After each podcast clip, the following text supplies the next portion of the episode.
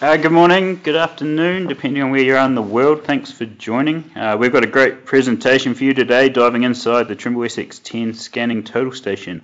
It's uh, one of the most popular presentations from Trimble Dimensions, and we know you all can't make it there, so we're going to yeah put this into a webinar and have it recorded for those that can't make it in person. Um, and yeah, this is the first Trimble Optical webinar for some time. So while I've met many of you, there's a lot I haven't. Uh, so way as introduction, I'm Derek Shanks, Product Manager for Trimble Optical, uh, looking after the Trimble SX10 and S-Series instruments, uh, as well as all the accessories that go along with the with the instrument to make up the optical system. Uh, I've been in the role here in Westminster, Colorado for two years now, but as you might notice from the accent, I'm not from around these parts. I was uh, born and bred in New Zealand and spent seven years with the Trimble Access Field software team after finishing my surveying degree. Uh, the last three years of which I was the lead of the system quality assurance team for the SX10, so spent a lot of time getting to know the instrument very well.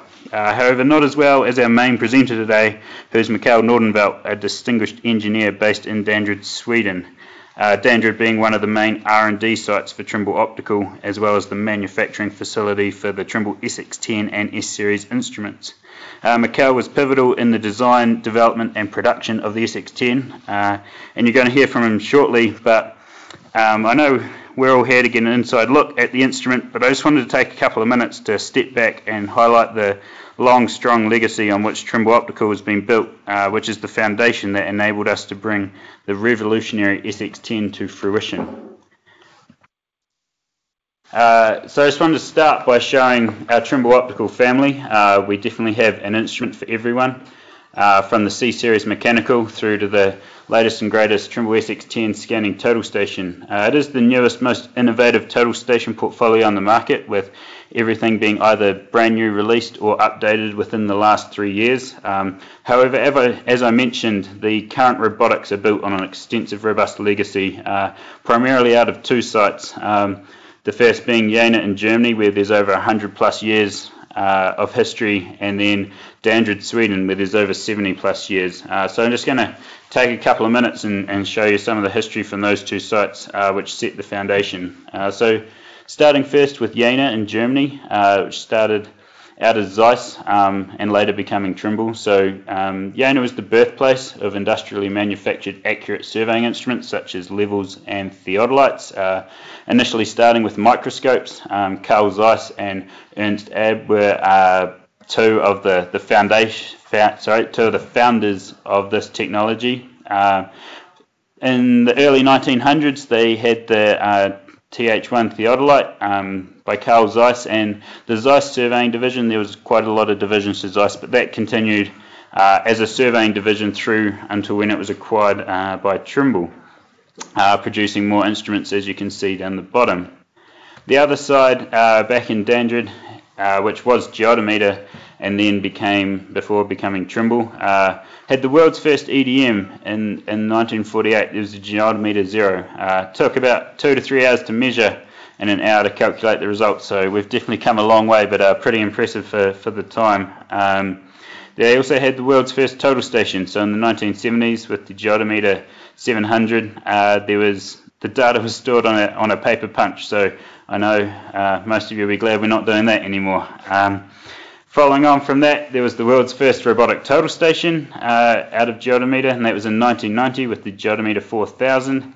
Uh, and then the world's first upgradable total station uh, in 1994, the Geodimeter 600. So being able to go from a, a conventional auto lock or robotic models um, and uh, upgradable between them all. So that was uh, a very brief history of, of a two of a couple of main sites. Um, they then combined um, under our Trimble Optical banner, and that's uh, you know the birthplace of our, our S series platform with with market leading functionalities such as the Mag Drive, SurePoint, HDR imagery, and active tracking. Uh, it was also uh, the birth of another world's first, being the first scanning total station. Uh, we may chuckle a wee bit at the, the VX being called a scanning total station these days, but at the time, at 15 points per second, it was the world's first on the market in 2007.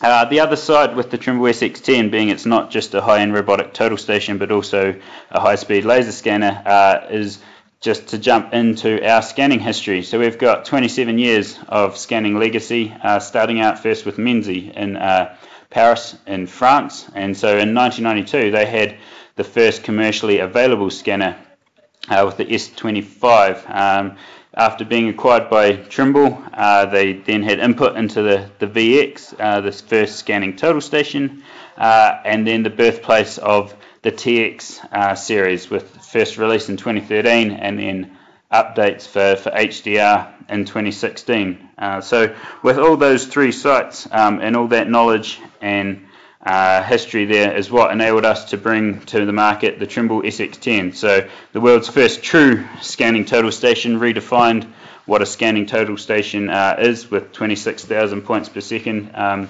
as I mentioned, built on that proven technology from all those sites and previous instruments uh, and providing high precision uh, and the smallest spot size on the market.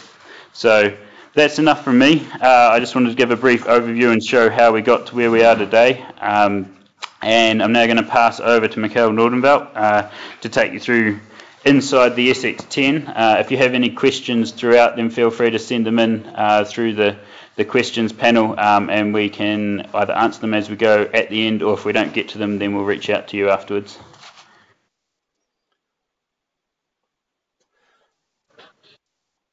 Um, so we're also going to pop up a wee poll, uh, just trying to get um, learn a bit about about uh, where you where you're at, um, and there'll be a follow up uh, question at the end. Um, and so yeah, if you could answer the quick poll. Uh, it's just a yes or no uh, multi-choice question. Um, and while we swap over to Mikael, if you could take 30 seconds to answer that, that'd be great.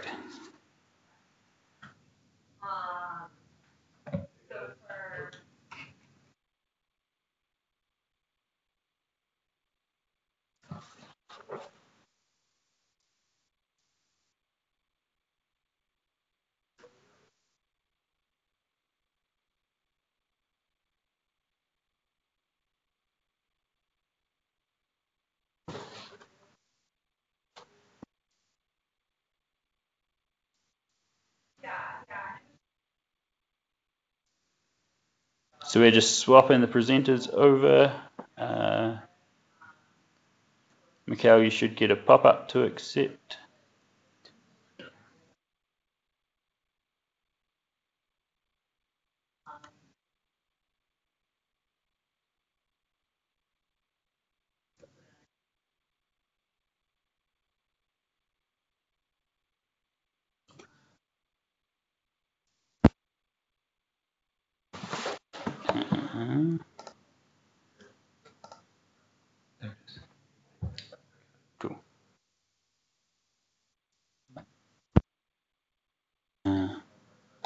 Mikael, you may be on mute. You may just need to unmute yourself. We can see your screen now.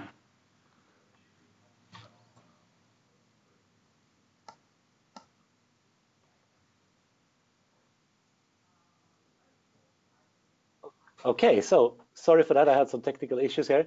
Now I should be ready to go.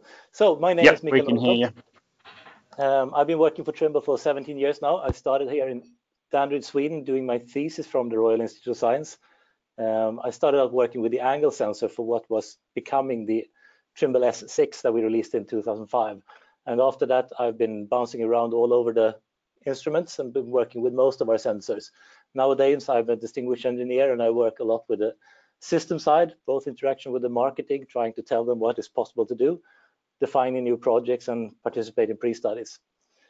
So during the Trimble S SX10 development, I was initially one of the inventors and I moved over to a system role trying to put everything together and make sure that everything worked together. So this presentation is uh, was um, intended for the dimensions, as Derek mentioned. So we had it first time two years ago, and now last dimensions again, slightly updated, and I think this is an even more updated version. So what I'm going to talk about is start out with what is the difference between the total station and the scanner and try to describe a little bit why it's difficult to combine both into one instrument. After that, we'll run through the angles, drives, and tilt sensor, essentially what is needed to create a high-end total station. Um, together with that, we need to bring something extra to allow for scanning. I'm going to go through the new EDM we had to develop to make this happen. And finally, a couple of slides on how we are producing the SX10 here in Sweden, Danderyd. So first off, what is the difference between a total station and a scanner? Starting off with a total station, as Derek mentioned, this, this is our background. Here in Sweden, we've been developing total stations since back in the 50s, more or less, or 60s. So a total station is about accuracy. You want to do very accurate aiming.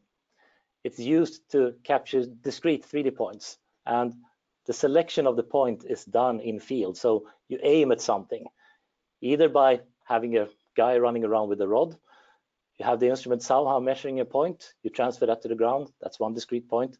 The value of this point is added by tagging it with something, telling that this was a curved line or something like that. The point itself is just a point, something was there. You can also do DR shots by measuring aiming again. So you do the selection in field, you aim, you gather a point. So we are talking about 100 to 1000 points a day maximum, and everything takes is fairly slow. But you're after millimeter accuracy. On the other hand, a 3D laser scanner, now everything is about speed. So you want a fast distance meter and you need a fast way to move that around. And now the work in field is much easier. You just say that in this general direction is where my target is. You have your EDM and it moves as quickly as possible. You set the laser scanner to scan somewhere and then it goes ahead and covers that area with as much points as it can in as short time as possible. Again, each point doesn't really have a value except telling you that there's something there. So now we have moved to the office to try to extract what you need. So by looking at groups of point or photographs you capture at the same time or just trying to look at the 3D point that you can try to extract, okay, what was this? And bring it into something that is useful. But the key here is that the main difference between total station and scanner is one is about accuracy, everything is slow. The other thing is Still accurate, but not as accurate, but everything needs to be really fast. But there's also a similarity. Both of these instruments are about angles and distances. That's the very core of what we do with our optical instruments. And anything else we put into the instruments are really just extra systems to make these measurements of angles and distances faster, easier, more accurate. So looking at the technology to bring this to the customer, we can start with the angle sensor and drives.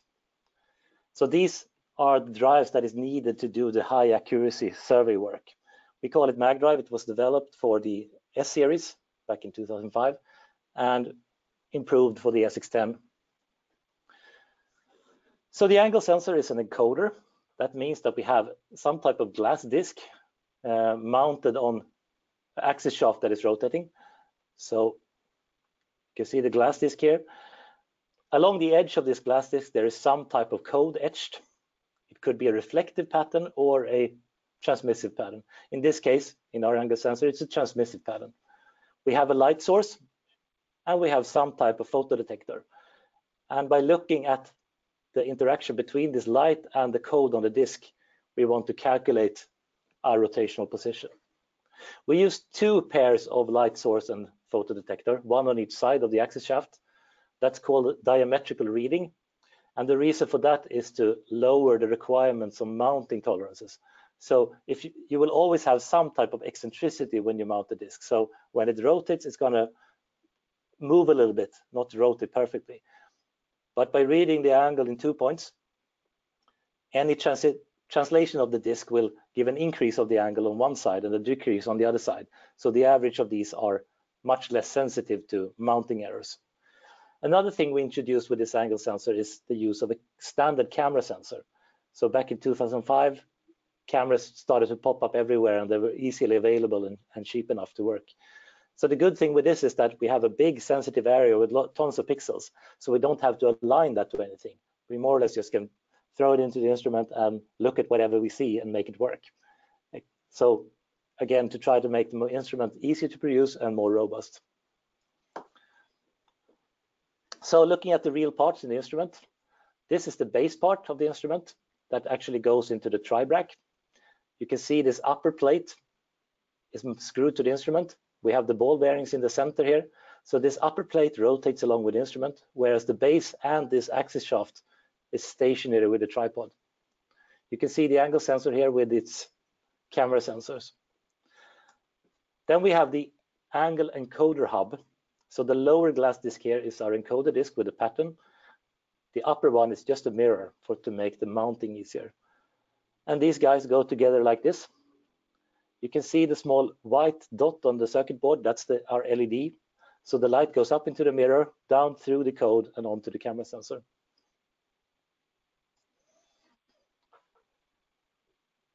So this is what the encoder pattern actually looks like. This is an image captured from, from an actual instrument. And as you can see, it contains two tracks. On the photograph below, you can't really see one track because the lines are so narrow, so they just look like a gray, grayish area. But you can clearly see the other track. So one is an absolute track. and that's the lower one on the red-black image. That is used to know where on, on the full rotation we are. Whereas the outer one is an incremental track. It's used to very, very accurately detect changes in angle. And the, as you can see, this uh, the use of a camera sensor makes it really easy. So we, we always see both tracks without problems. So how do we read this encoder pattern? Well, it turns out to, we haven't come to the servo drive system yet, but it's a direct drive, which means that we have to have a very high update rate on our angle sensor so we can have a tight control loop. So we have to read this really fast. So we don't really have time to measure, read out the full sensor. A normal cheap camera sensor is built to deliver like 60 frames per second. And we want something in the order of 500 to actually 2000 in the SX10. So we only read one line of pixels in each code. And you can see here these graphs showing the intensity on the y-axis and the pixel number across the sensor on the x-axis. So starting with the incremental track, it consists of 2,808 evenly distributed lines. Each of them are about 30 microns wide. and this is red, we get 500 pixels across the sensor. And this is fed into an FPGA and we run a Fourier phase detection algorithm on top of this.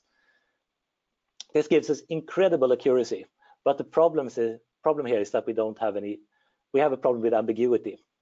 So we don't know which lines we are seeing. We see like 36 lines, but we don't know which, where on the on the full time we are. So if you rotate this, one line will drop over the edge of the sensor on one side, then a new one will come in from the other side. But we don't know where we start. So that's why we have the absolute track. It consists of two types of lines, wide lines uh, and narrow lines. So the wide lines are evenly distributed and divides the disk into 156 sections. In each section, we have two narrow lines carrying the information, and they have a unique position in each section. So by, again, having the FPGA using a threshold value and detecting where these lines are and how much light energy is in each peak, we can calculate a rough position. And now it's time to combine this into an angle reading. So first off, we have an incremental reading, but due to this ambiguity problem, it can correspond to several different true solutions. So like 2,808 different. But if we bring in the absolute code, it will give us a reading. It's not accurate, but it's accurate enough to tell which of the solutions from the incremental track is the true one. And once we have that sorted out, we can just keep track of that solution and keep updating it with incremental changes read from the incremental code. So the absolute track is more or less only to get started and to validate that you haven't missed anything. So putting all this together gives us an angle sensor with an accuracy which is better than half an arc second. The measurement rate in the SX10 is 2000 hertz. And just to give you some perception of, of the angular accuracies we talk about, one arc second is about one side to the other of a coin in half a mile distance. And but we're not reading this at half a mile distance. We're reading it about an an inch radius, and now we're talking about a couple of micrometers or less. So it's I think it's 0.15 micrometers one arc second on on the encoded disk itself.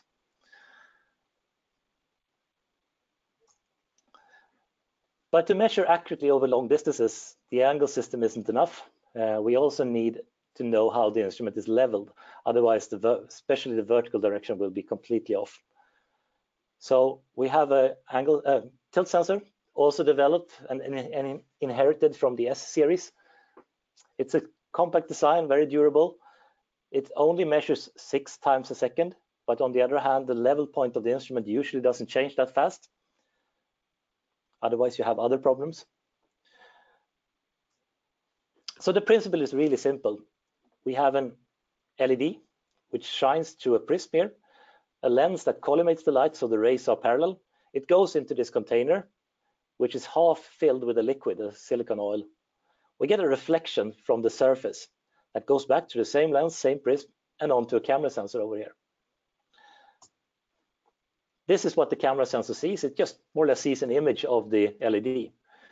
But the beauty here is that the liquid surface will always be perpendicular to the vector of gravity. So if we rotate the tilt sensor, the image of the LED will move on the sensor.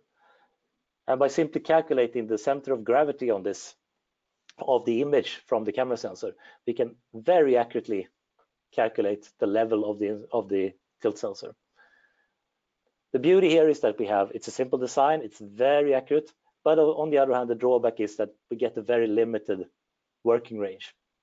On the other hand, for accurate survey work, you still don't want to have a too unleveled instrument because other problems will, will arise from that. Okay, so now we have a way of measuring how the instrument is aiming very accurately. But now we also need to aim the instrument to do our survey work.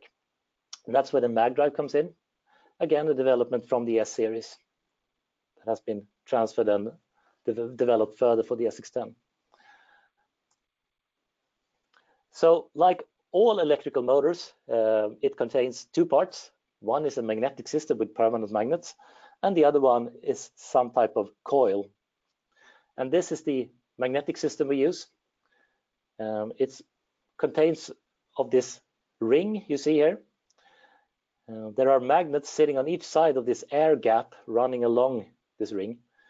And the polarity of the magnets change from each pair so that the magnetic field goes in one direction and then the opposite direction between the next pair. There are 60 magnets in this.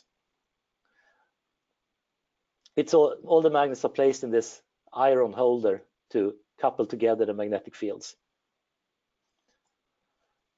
But to make a motor, we also need the, the coil, and it looks a bit peculiar. This is a three-phase motor so that we have three different wires running through the coil. You can see the three colors here, green, orange, and red. So the wires go up on, on the outside, then they go a diagonal across the top and down on the inside, slightly offset from where they went up on the outside. This means that we will build a small coil section um, for each of the colors. And then it repeats itself around the full, the full coil.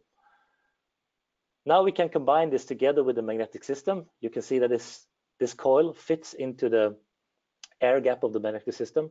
So if you place a current in one of the coils, it will interact with the permanent magnets and sort of find its resting place where, where they align.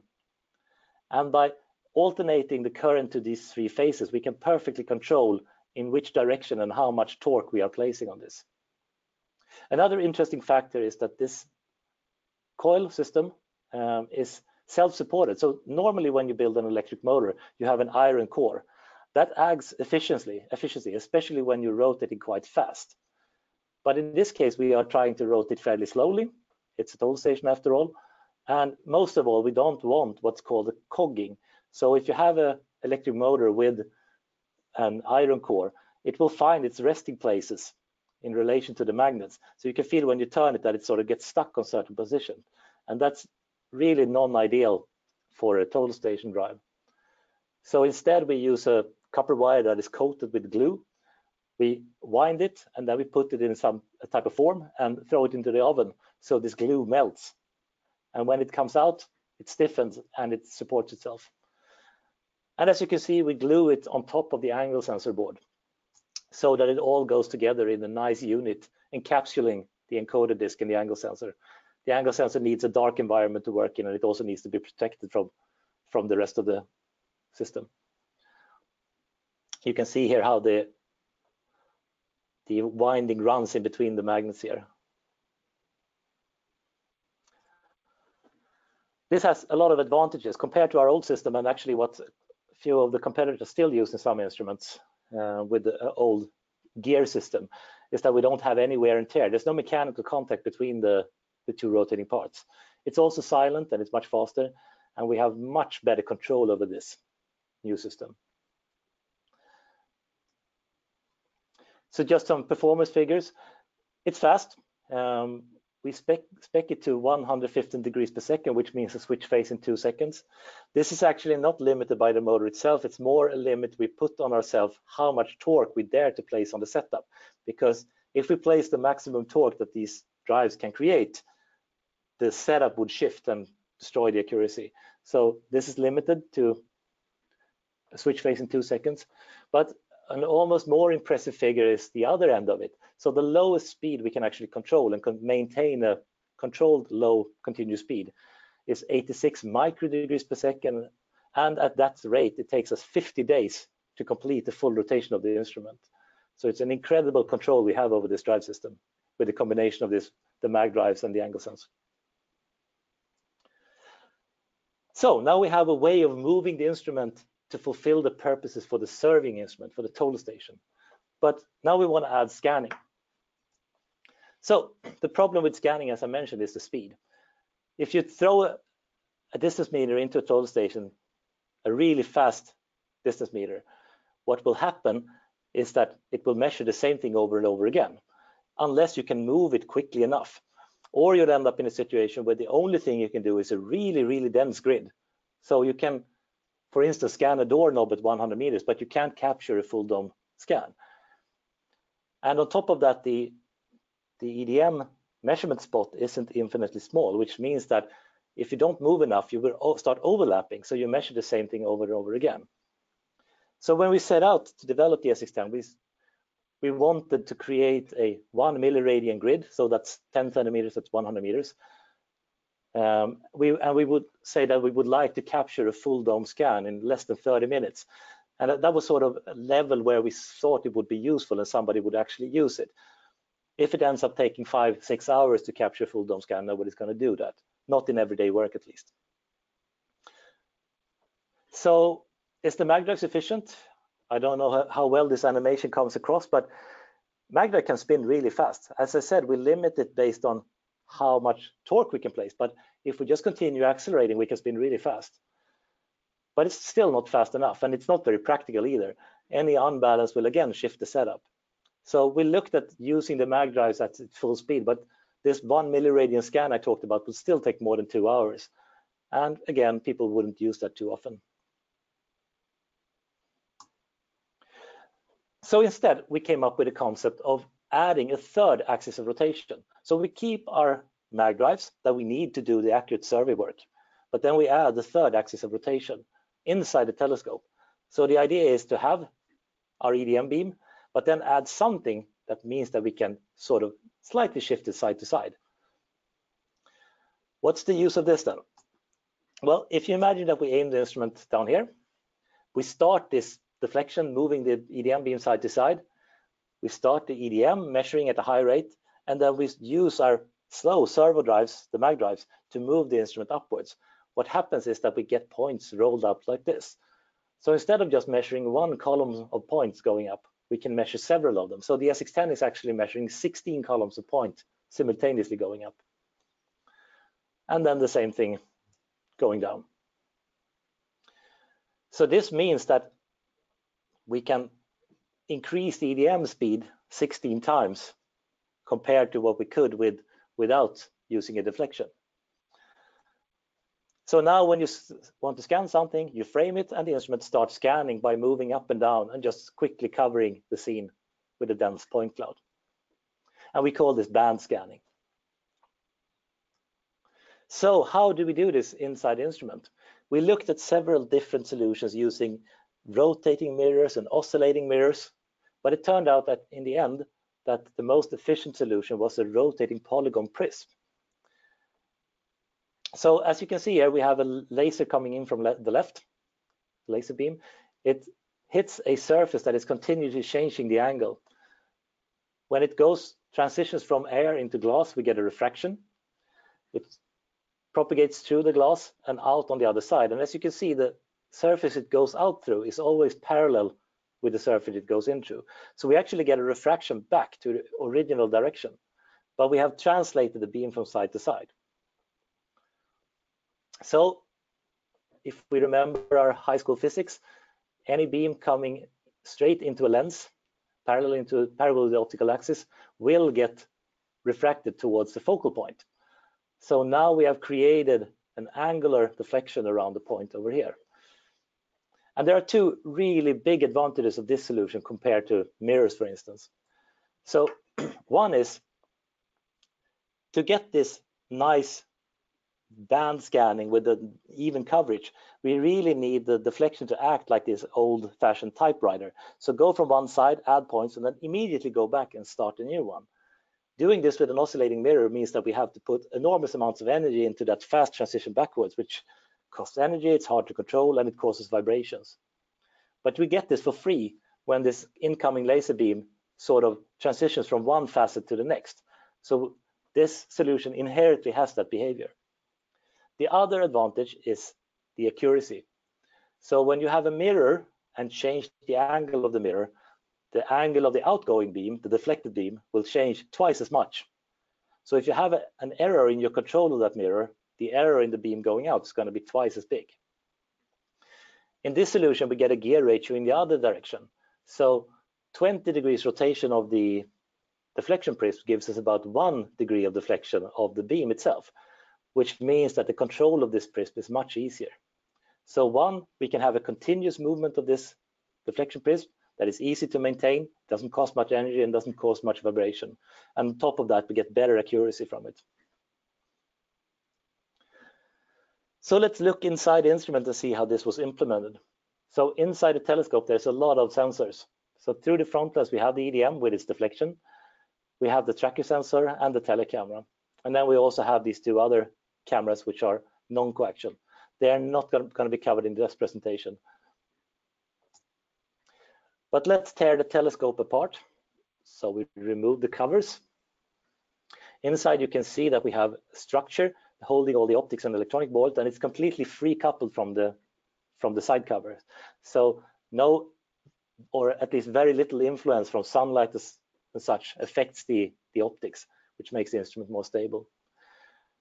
We remove some boards, and then we rotate it slightly. Now you can see that the trunnion axis is tilted slightly upwards, and that's because we couple out light from the main optical channel in the biggest cross section of the of the telescope, which is not straight up and straight down, but slightly to the side.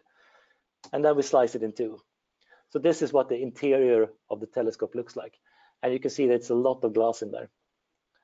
On top, you can see the part with the EDM. So here are two fibers, one for the transmitter and one for the receiver. This is the deflection prism and its motor drive up here. And as you can see, we used the same deflection prism for both the transmitter and the receiver. So you can look at the transmitter as a laser pointer shining out to the instrument that we sort of wiggle from one side to the other. The receiver is like a binocular looking in the same direction as we light shine with the with the laser pointer. And the reason for that is to cancel out as much ambient light as possible. We only want to look in the exact direction that we transmit the, the laser pulses. The transmitter goes through the deflection prism, these two lenses, and then bounces through this big beam splitter prism over here. And beautiful thing here is that after the reflection of this back surface, we get enough angle to get total internal reflection, which means that the same surface here is actually used both for transmitting light and reflecting light. It goes back here and out through the front lens. The light goes to the target and comes back and bounces in this first surface. Again, total internal reflection and a bounce through a couple of lenses and into the receiver fiber. This surface here is where the magic happens. That's the sort of vertex point for the deflection. So both the receiver and the transmitter rotates around that point. And that surface has a, a coating with a hole in the center, letting the transmitter through and using the surrounding area for reflecting light to the receiver. On top of that, we have the telecamera placed down here with its focusing lens. And we have the tracker detector placed on the very back. So now that we don't have the constraint of having to have an eyepiece on the back, we decided to put the tracker in the most stable place. So we, in all, all in all, we have five optical channels and wavelengths stretching from 450 nanometers up to 1550 nanometers. There's a lot of advanced optics in here. It's 15 optical elements in the telescope and almost a pound of glass inside.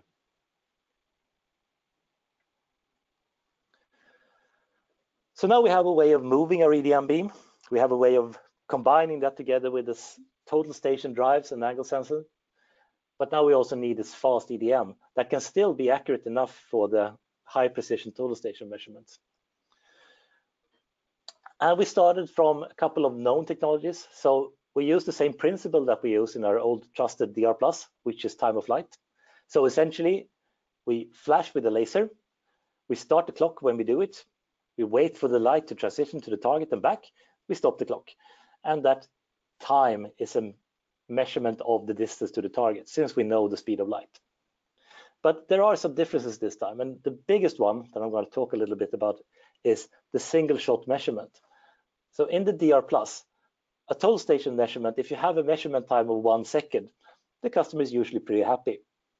And that means that you can do a lot of averaging, adjusting, both adjusting the signal level and you can adjust timings. But in this case, we have a continuously moving EDM beam. So each shot counts. So a single laser shot needs to render a distance. Otherwise, we're going to get gaps in our point cloud.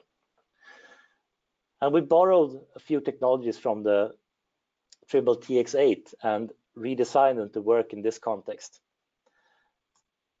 So some of the things we have to handle to get these single shot measurements. First off, we need a really powerful laser source and with very good beam quality so that we can get a nice spot, but also a good timing property in the laser so that each laser shot has the same shape in time so that we can do averaging to get this total station accuracy we need. We also get the problem with the dynamics. So in a DR shot on 500 meters, only one in 1 billion transmitted photons will actually return to the instrument. Whereas when you measure to a prism, you get almost all the light back. So this distance meter has to have a huge dynamic range and it needs to transmit a lot of light to, with a single laser shot, get enough photons back to do a measurement when we're scanning. We also need to do something that is called direct sampling. Uh, and I'm going to come back to what I mean with that. Yeah, so this is the problem that is, the photos will go all over the place.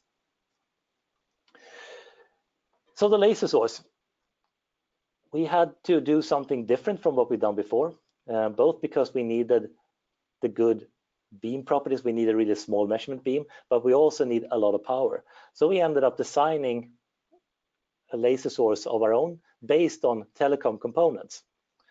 So the principle is fairly easy. We have a seed laser, which is a nice laser. Uh, it creates a very weak but very nice pulse. So it has a good pulse shape and and the sort of the frequency contents is really nice. It doesn't have much chirp which is chirp is when you have different frequencies in the same pulse more or less, and it's gonna change over time. So this creates really nice light. We let that run through a fiber here, which is doped with erbium atoms. Into the same fiber, we have a pump laser, which creates, let's call it ugly light. It's on a different wavelength, so a different color than this one. This light is continuously emitted into the fiber, and it gets absorbed by the erbium atoms.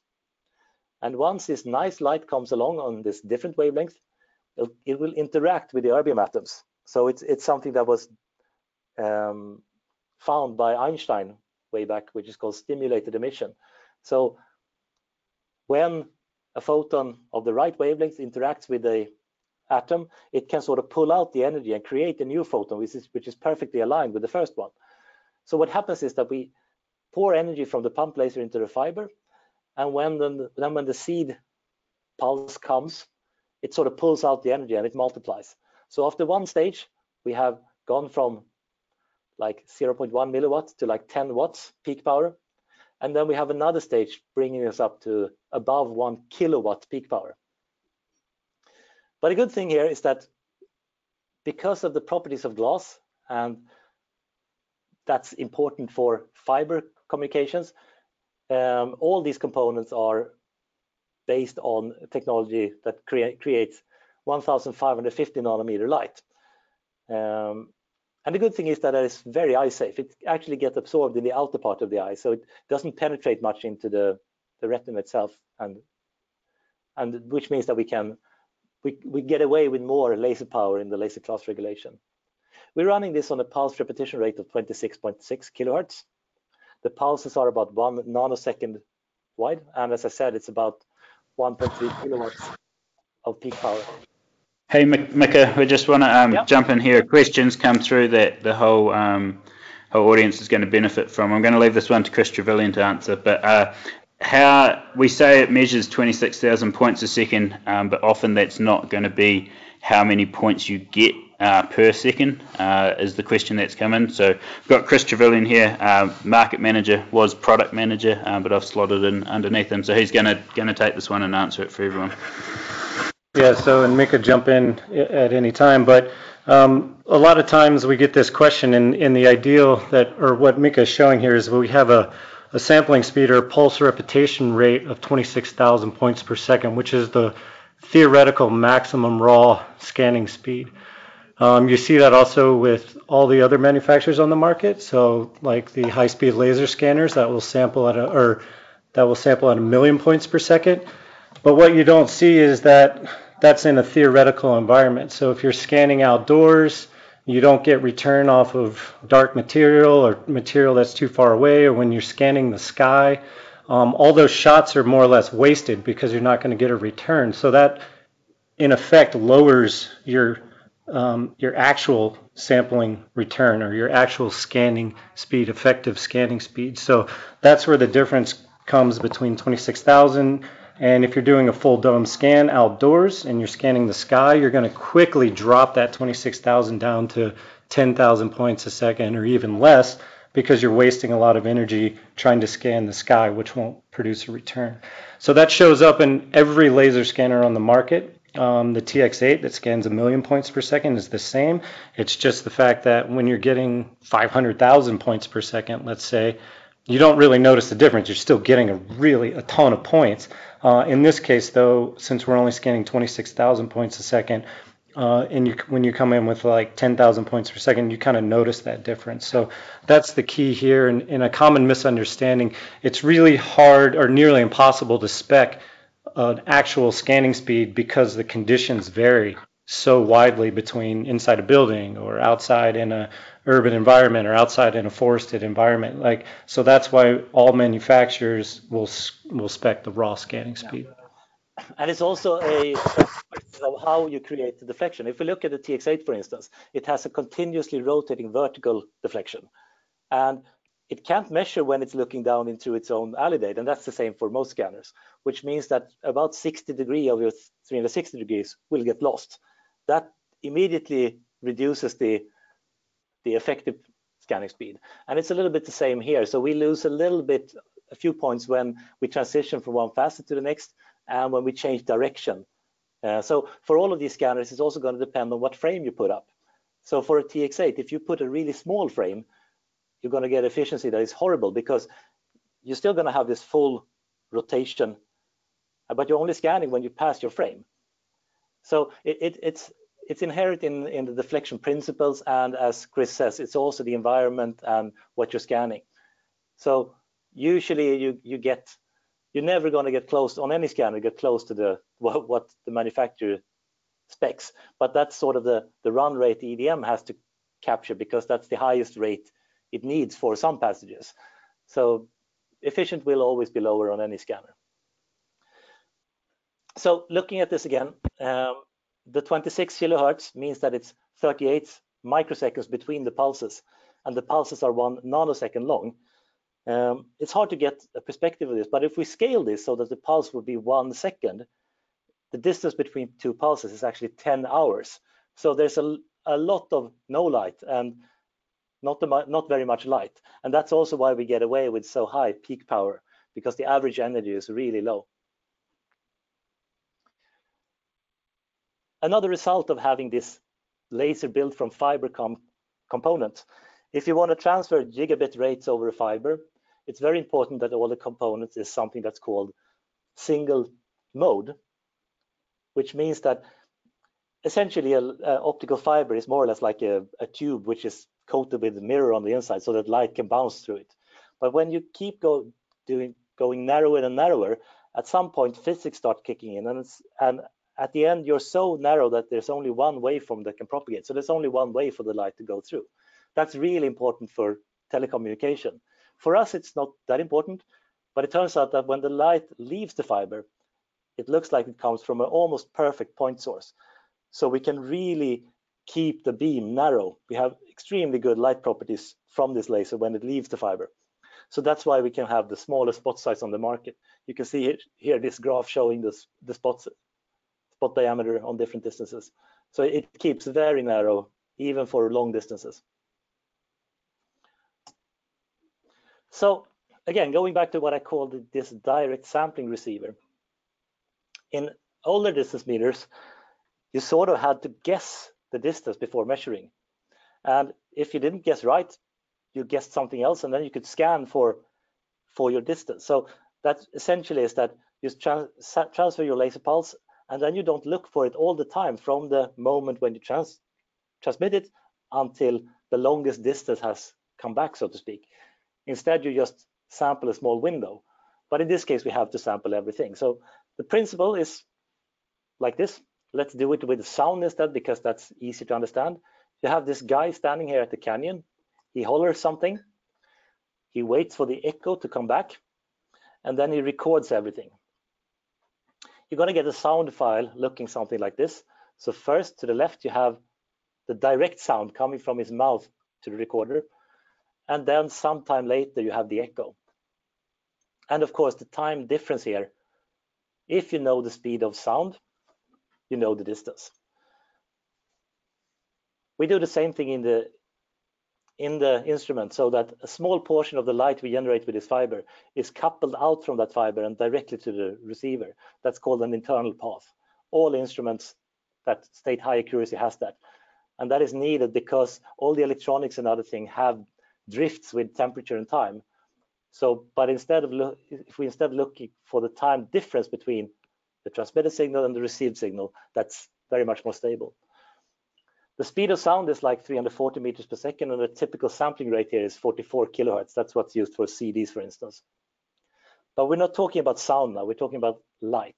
And light is quite a lot faster. So it's actually a million times faster. So instead of these 340 meters per second, it actually propagates 7.5 turns around the Earth every second. So a sampling rate of 44 kilohertz won't do much good. So instead we use a sampler measuring 2 billion times a second. And that is fed into an FPGA for processing. And just to get a picture of how much information that is, how much data that is. So uh, I just wanted to do an example. So let's assume that one measurement here, one of these 2 billion measurements is a raindrop. When you, I just Googled raindrop size, and it turned out that this is a complete field of science looking at the distribution of raindrop sizes, but I didn't want to dig into that. So I just picked a value like two millimeter diameter of a raindrop. So how much water would 2 billion raindrops be? It's not actually one barrel. It turns out that it's quite a lot more. So it's more in the order of 600 barrels of water every second. And as I said, we had this relation between one second pulse and 10 hours of no pulse. So th same thing goes here. So the water that actually contains the data that we need to calculate the distance is actually more one bucket. So every second, our FPGA filters through these 600 barrels of water to find one bucket of water and that's continuously ongoing, whether you're measuring or not actually, because the EDM is running continuously. So all in all, this means that we have an EDM that can measure at 26.6 measurements, 26.6 kilo measurements per second. And now we can capture the, uh, this full dome that I've been talking about in about 12 minutes. And that gives you about 10 million points. And this is something that is actually really useful and people use in field so that you can capture a scan for every station you have. And the performance turned out incredibly good as well, actually much better than we anticipated when we started this project. So the range noise is about 1.5 millimeter standard deviation. The accuracy is about two millimeter, again, standard deviation. And the range is about 600 meters. So this is, for us, true useful scanning in a total station. But as I said, oh, okay. We also use something called interleaving when we do our band scanning. So getting the synchronization between the deflection of the EDM beam, the EDM itself, and the movement of the servo drives was really tricky. So if you want a more dense scan, instead of changing this synchronization setting and try to get the points closer together, we simply go back and measure again. So we go back, but we offset the initial condition so that we move and place the points in between where we scanned last time. So that means that we have these fixed scanning densities. So our basic grid is one milliradian. Then by scanning the scene four times, you get 0.5 milliradians. And then by going to 16 times, you get 0.25. Yeah, you get the, get the drill. And you can see here an example from Las Vegas where we have scanned this building um, with the, the lowest density. And then you can go in and fill points with a higher density for smaller areas that you're more interested in. And of course, they're going to align nicely. But then we also need the EDM to work in total station mode.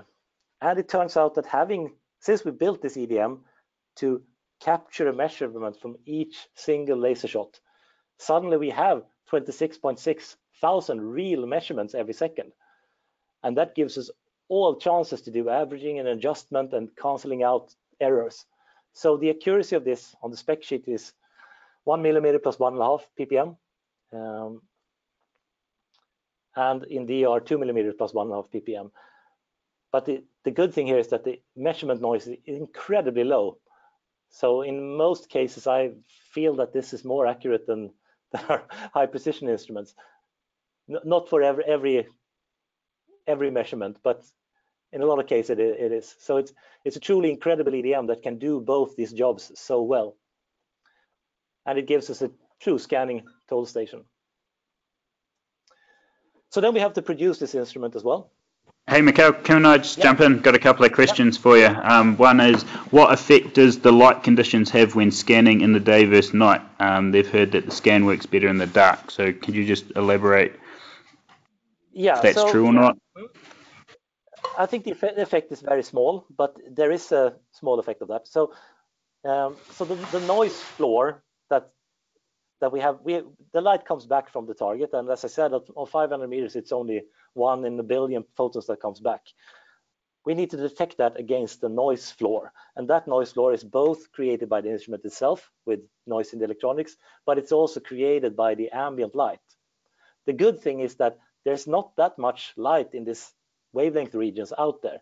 So the sun mainly emits in the visible spectrum and it's not as, as, at all as much energy in the in the 1550 range.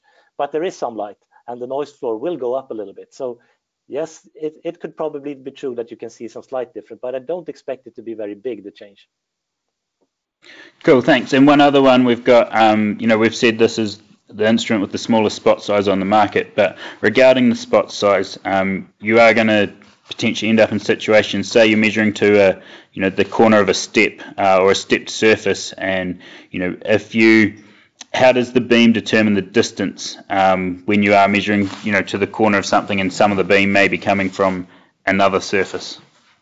Yeah, so so right now the EDM will capture the shortest distance. So if, if your if your EDM beam is split over two two surfaces, so something is so you, you hit half the spot hits something and the rest hits something at, at the longer distance. It will capture the shorter distance at this point. So that means that that surface, the points will sort of overlap a little bit out in the air at that edge. Cool, thanks. Yep, that's uh, that's what we have for now. Keep the questions coming through. There's some really good ones. So, um, but yeah, back to you. So looking at the production, turned out that uh, this is this is by far the most instrument, the most advanced instrument we've ever created, and it turned out that it was as difficult to produce it as it was developing it. So we had to develop a completely new production line. It's built here in our factory in Sweden, so it's just one stair below where I'm sitting right now, which is a blessing because it means that we can have a really tight interaction between the manufacturing team and the engineering team. And we get really quick feedback when something is wrong and we can help them out and actually be on site helping them solve problems. So each instrument after being assembled goes through 10 different calibration stations. Um, everything is logged in our database. So we have full traceability. So we know exactly which batches of components were used in which instrument. And then we can trace that back to see patterns with the production results. You can see two calibration stations here. The one in the middle is where we align all the different optical channels. So all these different tubes are collimators um, for different wavelengths and different purposes. So we use this together with the instrument to align everything. We do this on the instrument level because otherwise we would have to place the optics in some type of rotation table and it that doesn't really make sense because there's not many rotation tables that are more accurate than the instrument itself. So we use the instrument as a production tool more or less to do all these alignments. And on the right, you see our deflection calibration station. You can see on the monitor there, there you have a couple of spots along a diagonal line. That's actually the laser spots being deflected. So this, the purpose of this tool is to measure the exact direction that each laser shot goes out through the front lens so that we can use that to, to give you accurate data. So for each position, rotation position of this deflection prism, we measure the exact direction out from the instrument that the laser beam goes. And again, we use the angle sensors as a reference here. So the instrument itself is part of the production tool. And then we run all the instrument to temperature. So we calibrate and test all the instruments and through full temperature range. So you can see here our final test station where we have measurement pillars first in room temperature and then two climate chambers, one in minus 20 Celsius and another one plus 50 Celsius. Um, and we function test everything, we test accuracy and we do a couple of calibrations. We have targets ranging from one meter up to 200 meters using mirrors bouncing the light all over our production facility. And all in all, there are more than 500 measurements that are checked to tolerance for each instrument. And each instrument being delivered has passed every single test. Otherwise, they go back and get adjusted again. So it has turned out that the quality of the SX10 after delivery has been actually over what we better than we anticipated. So, and I think that's most mostly thanks to thanks to this this really thorough production test that we have implemented. So that was all from me. Any more questions? Uh, there's just one other one that I'd like to answer. Um, was asking about the plummet um, and whether we have a laser plummet option. So the the plummet within the instrument is an, uh, as a camera plummet uh, with a, a, very high resolution. Um, it has, you know, the size of one pixel is 0.3 of a mil, and we have an accuracy of 0.5 millimeters for a 1.5 instrument height. Um, but if you are wanting a laser plummet, then we do offer a laser tribrac uh, that you can place under the SX10 or any of our any of our instruments, um, and that gives you a laser plummet, um, you know, a spot size of one mil at one and a half meters. So um, yeah, both of those options are available. The the laser plummet's part of a tribrac, which is a, an additional accessory if you want. Um, but you can see all our tribracs and all our accessories online um, on our geospatial.trimble.com uh, forward slash accessories. will get you there as well.